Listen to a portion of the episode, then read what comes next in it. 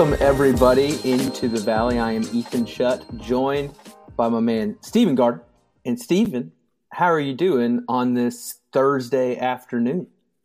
I'm blessed. I'm excellent. I'm sensational, man. It's a nice day outside here in the Midwest.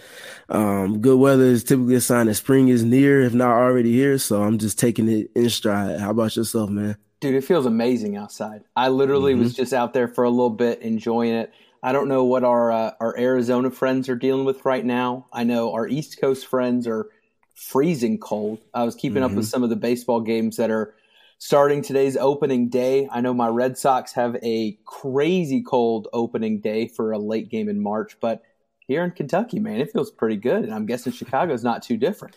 Chicago is lovely right now, man. well, good, man. Well, we are wanting to just start off real quick by letting you know there are some changes to the podcast. If you haven't already noticed, just within the first couple minutes, um, we have been working kind of behind the scenes, finding a way to bring Stephen in, get him integrated. And it's just sometimes the way life works when change is going on one place, change is going on somewhere else. And with life and kids and work and a lot of things, uh, Ryan and Philip have stepped away from the podcast. I will say, given that one of them is my brother and one's my best friend, that door is always going to be open to them. It's about as far away from hard feelings as you could be. And the best part about it is both of them were a big part in us getting Stephen on board to begin with. So it almost feels kind of just like perfect full circle moment here. Uh, and personally, I'm excited to have Stephen on board. We've said from the beginning, this podcast isn't just to like talk Suns hoops, but it's also just learn more about basketball. And I know Stephen's going to help me uh, learn more, notice more on the court. Steven can put up with me for a little bit too, uh, and and we're excited. But last night, man, it took forever, but Kevin Durant is finally back on the basketball court, and there, I think every single headline that writers and journalists and people like you who are getting ready to write stuff, like they probably had 10 things about Kevin Durant they expected to type, and that's not what we got. Tell the folks a little bit about KD's big return because I know I wasn't expecting it to go the way it did. Nah, for sure. And I mean, KD's one of the most candid interviews, so you could tell right away in the post game that it wasn't what pretty much what he expected either.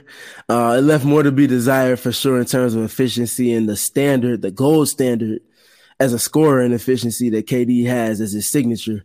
Um, he he mentioned in the post game that he definitely was pressing after his first couple of shots did not go down, and I mean of course, you want for him to score more and score more efficiently, but the effect was still there nonetheless. He drew, he draws multiple uh, multiple defenders' attention, regardless of whether he has the ball or not. So naturally, by him just being on the floor and available, he's going to serve his purpose. And then everything that comes from that that makes the the Suns' offense that much better is just going to be the cherry on top. So the fact that he wasn't scoring at the prolific rate that we you know, are accustomed to him doing. Um, but he was still out there. That's just the first step, just to get him back out there, and then you take everything in stride from that point, man. Yeah, I said the same thing last night. So uh, I've been married for almost five years now, which is crazy, and it has taken that long for my wife to choose to watch basketball with me. So she's finally sitting down and watching some games. She started with KD's first games, and she was everything I had sold he delivered, and it was so clear.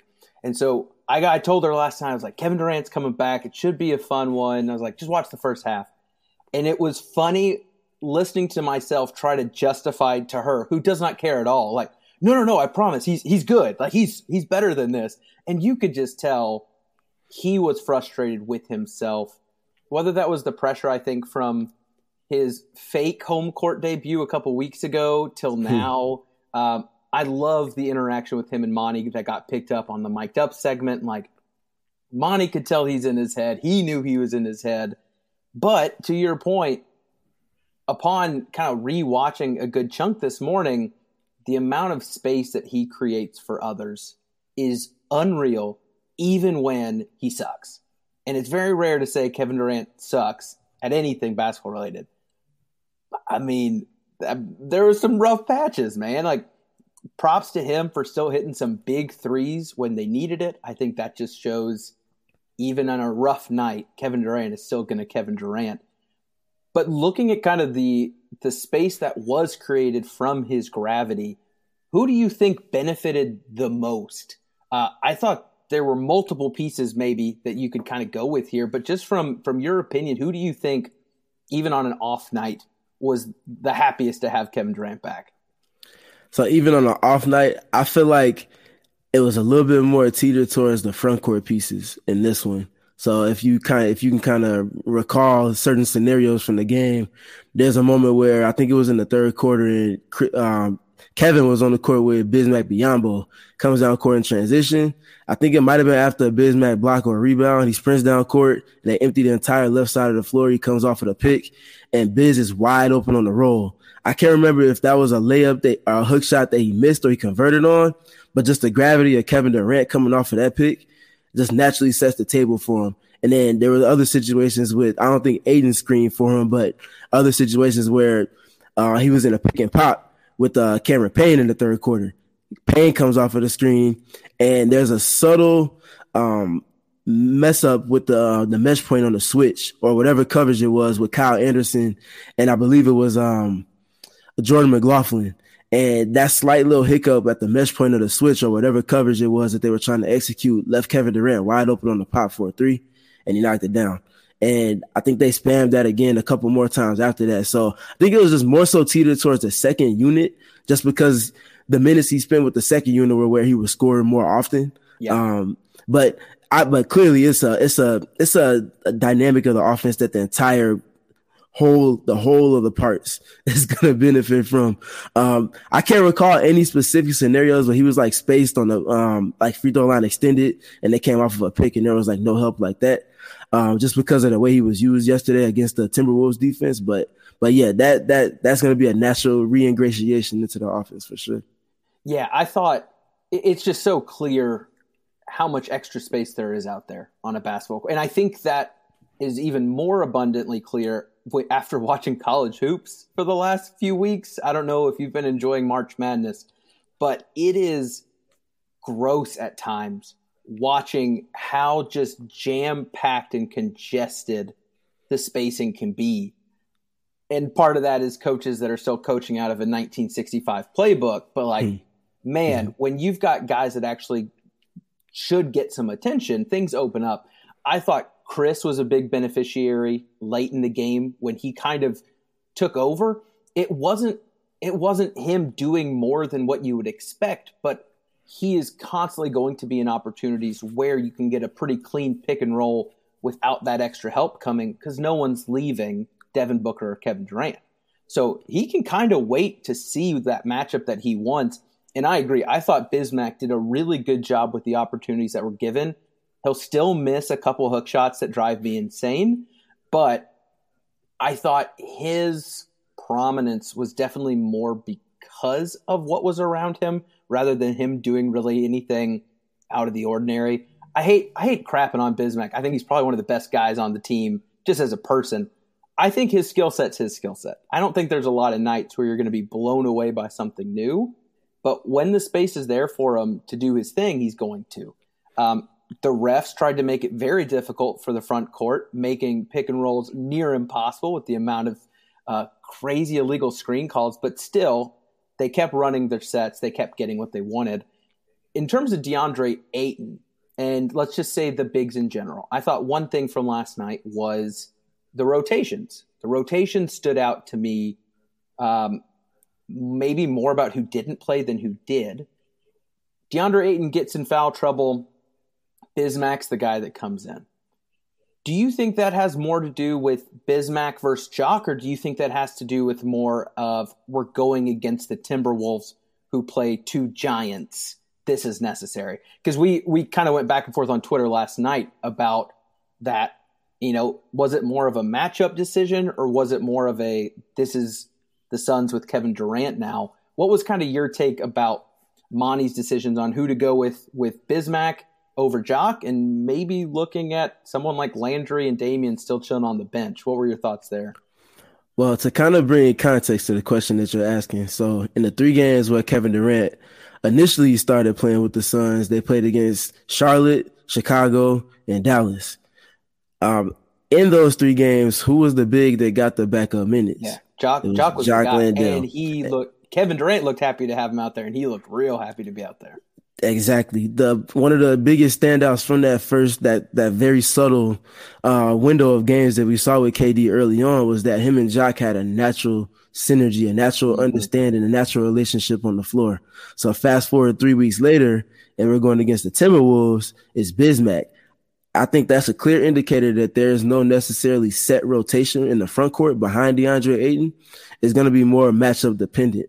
And with that, like you mentioned, with the Minnesota Timberwolves playing three, two giants in the in the starting lineup, and then having another one in Naz Reid that likes to bang but can also space yes. the floor.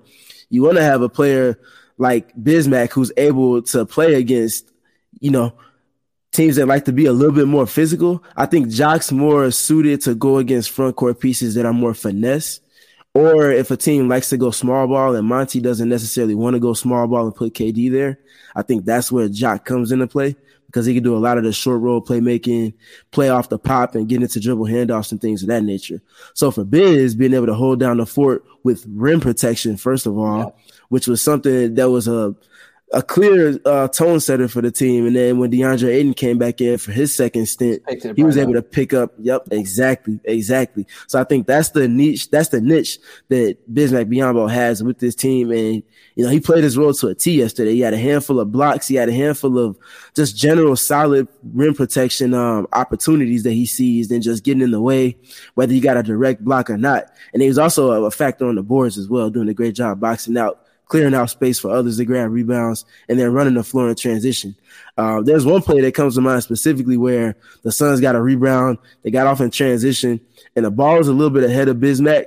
However, his man was Naz Reid at the time, and Naz Reid didn't even cross, I think, the opposite three point line. So Biz did a good job trailing, not necessarily rim running at a full speed, but playing at like a trot to play behind the play. I think TJ Warren or Cameron Payne missed the layup. I think it was Cameron Payne.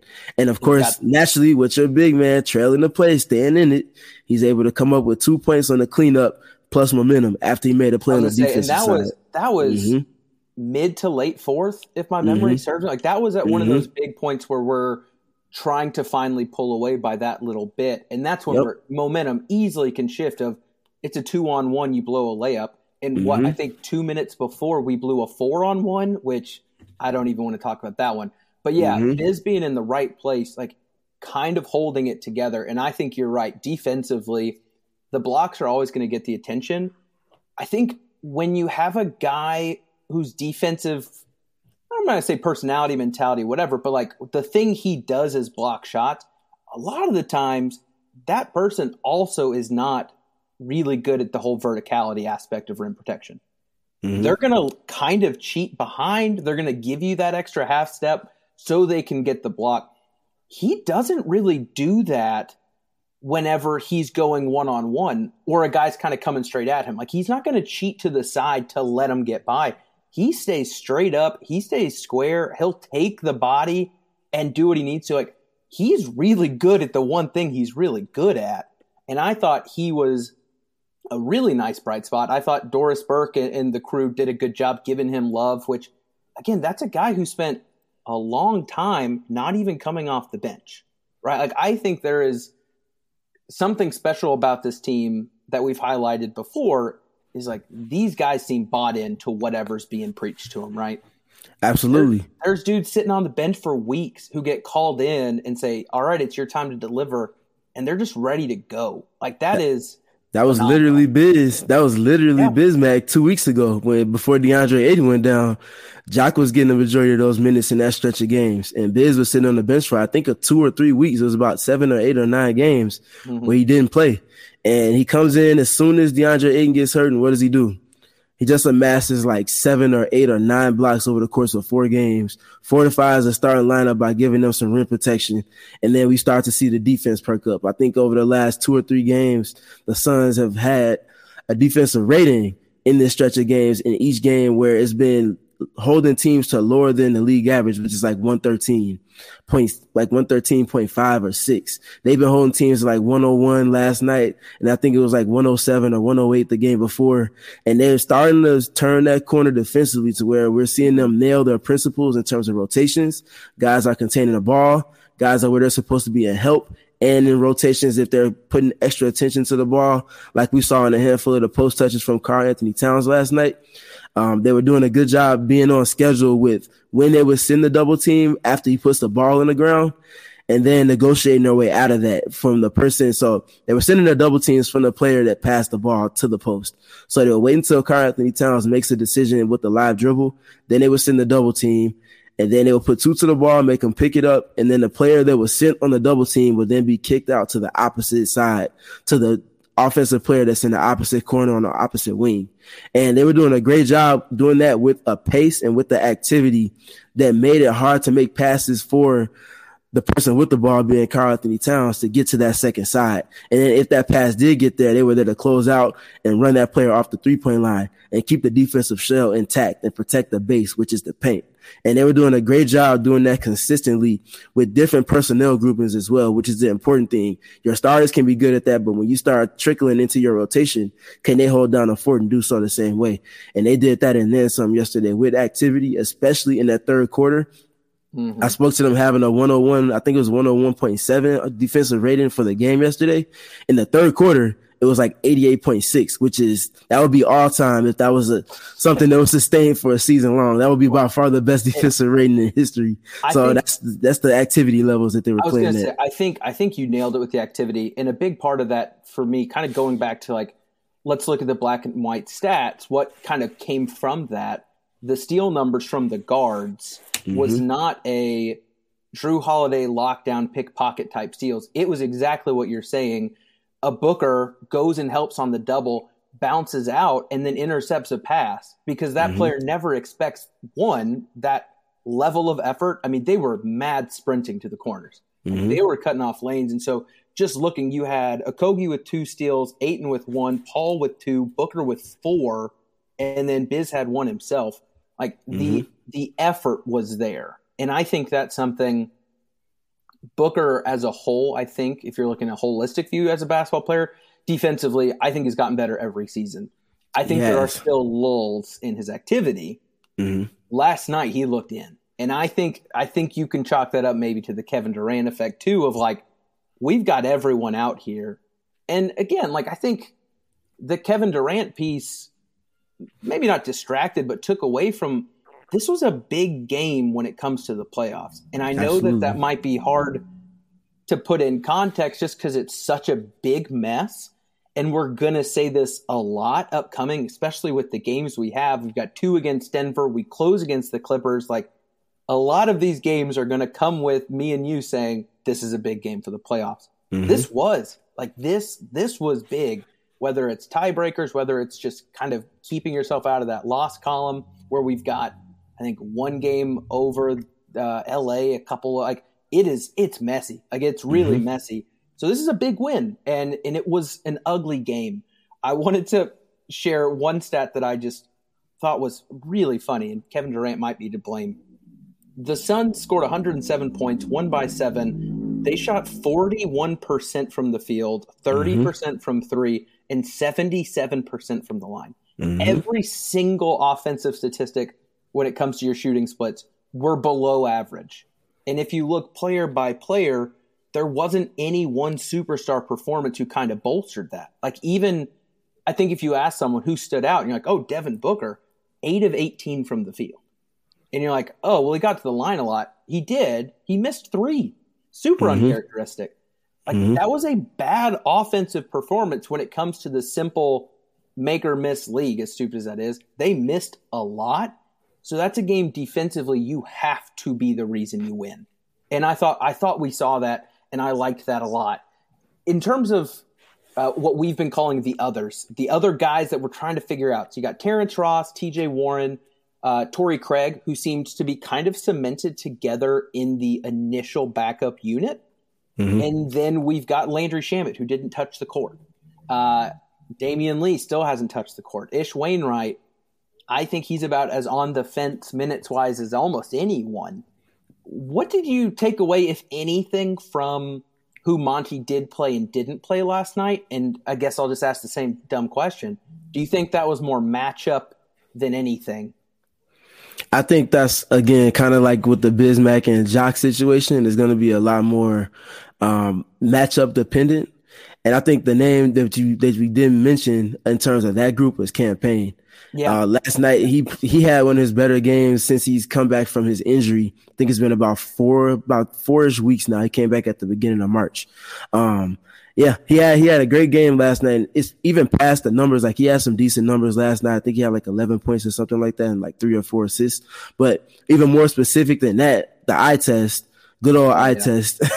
he was putting pressure on the rim, putting pressure on the rim consistently. Whether that was him with the live dribble, whether that was him in movement sets where he's coming off of dribble handoffs, where he was attacking a closeout um, based off of the attention that Kevin Durant was getting when he was sharing the floor with him, or even if it was in transition, he was putting pressure on the rim time and time again. And for the Suns, that's one of the things that we need most. We need to see guys um, you're not going to get it from Chris Paul. He's going to stop short and he's going to pull up or he's going to get a soft touch floater. You're not going to get it from Kevin Durant consistently because he's built a lot similarly to how Chris Paul is. Plus, those two are advanced in age in basketball terms. So you don't necessarily want them selling out to that extent. What we have been seeing is Devin Booker ever since the initiation of the, the, um, discrepancy with the whistle. He's been putting a lot more pressure on the rim, a lot more drives where he would usually pull up in the mid. He, you know, he's taking that extra step, mm-hmm. putting his head down and he's putting his, putting his shoulder into somebody and getting into the lane and he's forcing them to call fouls between him and Cameron Payne, those are the two biggest rim pressure guys that have the ball consistently. So going back to Cameron Payne, that dynamic is one that if he can just bring it the way he did last night, the blueprint for him to play and keep a consistent impact on the Suns is there. One other name I think in that same category, I, I got to be too careful uh, shelling out praise because sometimes it hasn't been fully earned. I thought Josh Okogie yes. made a tiny step yes. in the right direction. Mm-hmm. Offensively, mm-hmm. the man still cannot shoot. Mm-hmm. Uh, I think he tricked the fans into thinking he could. His form looks like he should. That man has been ice cold for about mm-hmm. three weeks now. But finally, he actually attacked a closeout. And mm-hmm. he did it early. He did mm-hmm. it early to where they actually had to say, okay, we need to force you into making a decision one way or another. Got to the line a couple times, finished himself like once, also just gave him better opportunities at offensive rebounds if he ends up driving and kicking for others. It was a, a tiny step in the right direction because I think, and I think part of why I didn't even think of Cam Payne and Okogie I think they're locks. I think those mm-hmm. two at this point have separated from the group and are like, look, we know you're in that seven to eight. You're getting the minutes in the playoffs. but Kogi defensively, I get it. He is he is bringing so much to the floor. Offensively, I am very nervous still because I think he can, taking last year's words, like he can be the offensive pigeon, right? Like the we're targeting you every time, we're forcing you to beat us. Him attacking the rim, putting pressure, even if it's and this is I know silly, even if he goes 0 for 3 at the rim, but he draws maybe one foul on a big early, that's big. Like that yes, shifts did. things, and mm-hmm. that's exactly what he did. What did what did you see from Okogie? Maybe I didn't. Um, you know, did you like his game overall yesterday? Because I thought it was again kind of some good with some bad. I actually love this game, and it's more it's especially for someone who is not necessarily inept on offense, but who struggles to find like their niche. Mm-hmm. I think the thing with Josh, especially with the starting unit, that they've began to kind of slowly begin to sprinkle in is using him as a screener. And so naturally, if you have someone that's not necessarily a threat to shoot, it's all about where you're spacing them and how you're spacing them. So one way to space a non-shooter and make their defender have to play defense and then not concede extra help is to use them as a screener. And we saw for a couple of times there was it was typically when a play broke down, but it was the fact that they went to it so quickly rather than him trying to space and having someone go isolation. Him going to set a screen for Kevin Durant. And if that doesn't bring two to the ball, it's going to at least keep Okogie's defender engaged, which is going to then allow for the defensive dominoes around those two to fall, whether that's somebody cutting, whether that's somebody else spacing, is keeping the defense in motion. And he has shown the ability to make plays off of the short roll in case he, if he does bring a screen in and they decide to trap, whether it's Devin Booker, Chris Paul, or Kevin Durant, they can hit him on a short roll. And again, naturally, he's in a position to where he's playing within an advantage because now there's two to the ball, there's three on two behind that. He has the ball in his hand, so you don't have to worry about him spacing.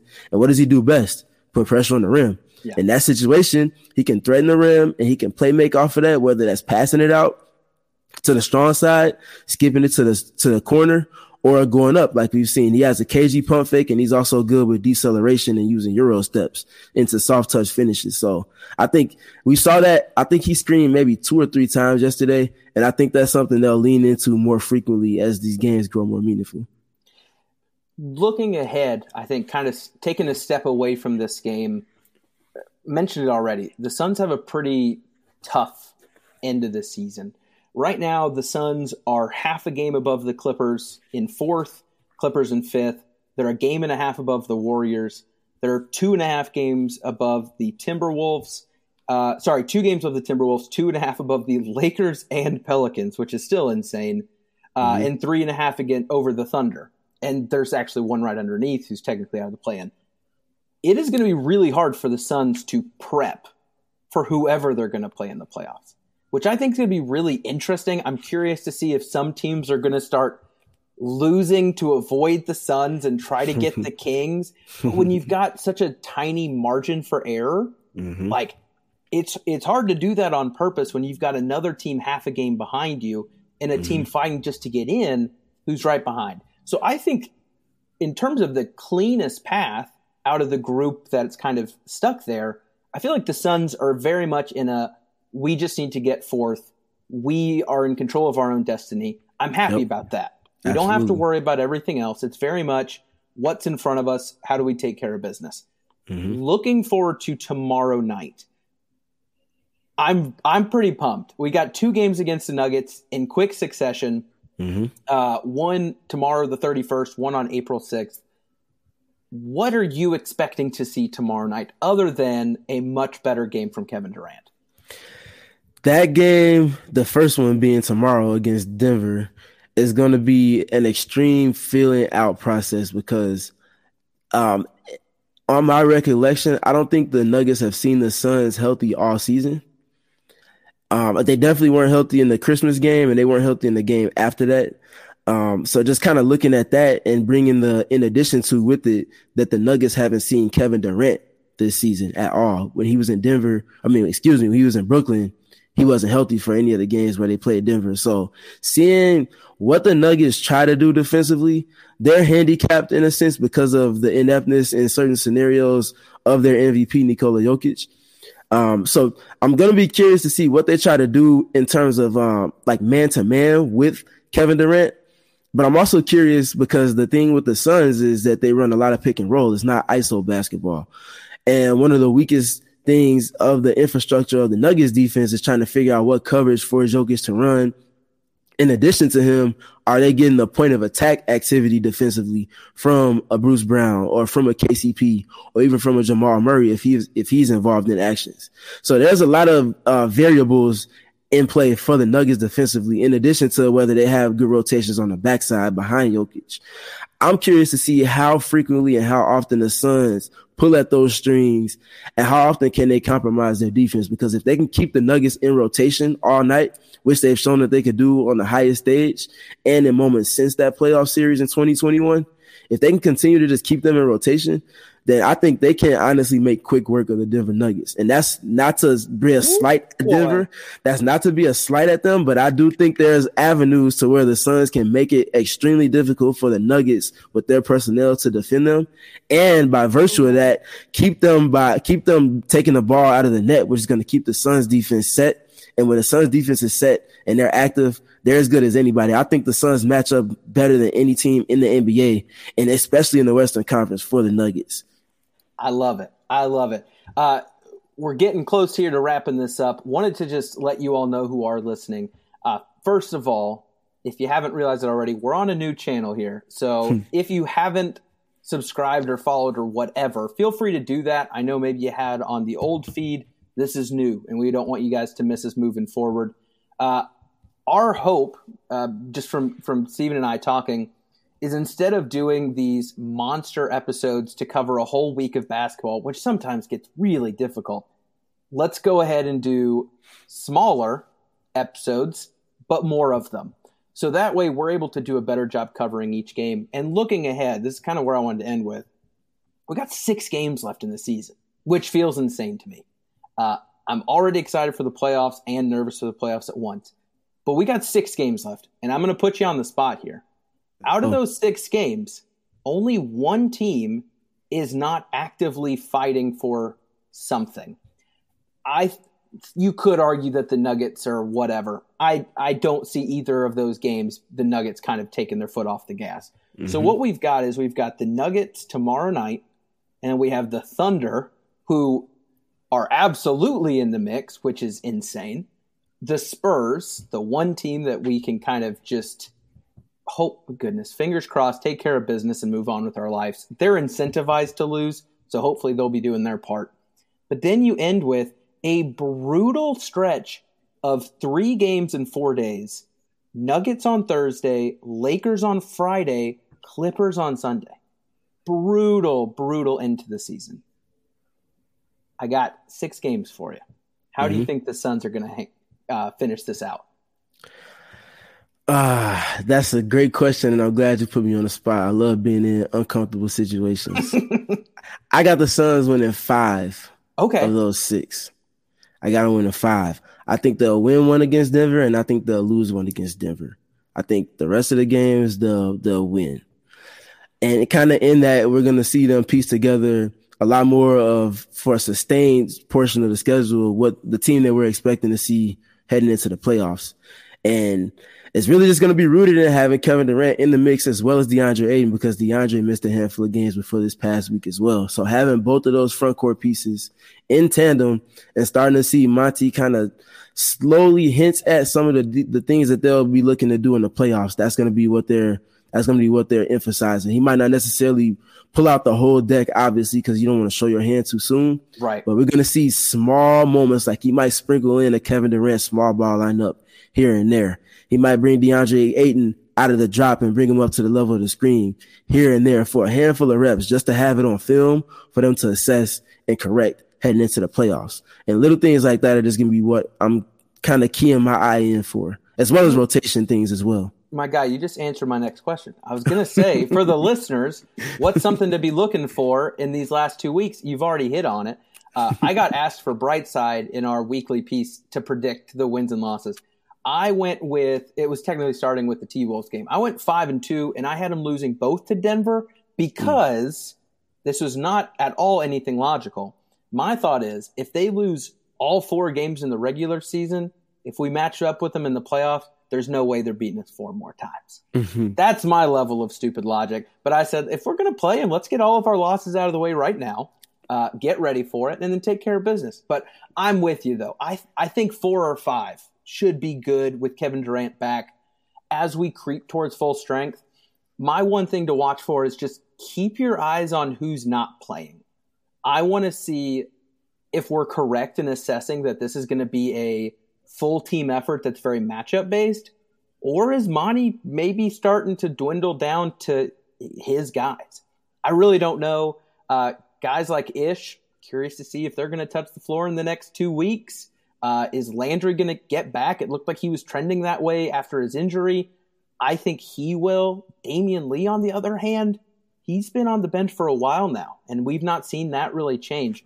So that's that's kind of what I'm looking for. Like we said, we've got game tomorrow night, uh, and then Sunday against the Thunder. Uh, we will be back next week. We're going to figure out when that is, but uh, we'll make sure to tweet it out, and you guys won't miss it. Stephen, what do you got as we bring this to a close? And then as we kind of round this one now, just kind of bringing it back to the game against Minnesota. One of the things that the Suns do, and it's something that you kind of hinted at with the the half court offensive game in college basketball being so congested, one thing the Suns do very strategically is move defenders. So wherever you start a possession is not typically where you finish it. And forcing defenders to toggle their responsibilities and their rotations opens up gaps. And one of the things that the Suns do as well as any team in the NBA is opening up opportunities on a short roll for Bismack Biyombo, for DeAndre Ayton to get into that, that little 12 to 10 foot um, range to shoot. And that's something that they did at nauseum yesterday in that middle third of the floor. They did it a multitude of ways off of handoffs, out of stack alignment. Um, and I actually be having a breakdown coming on that one uh, on my Twitter page if you want to check it out. But keep an eye on that because they didn't use Kevin Durant directly in those actions yesterday.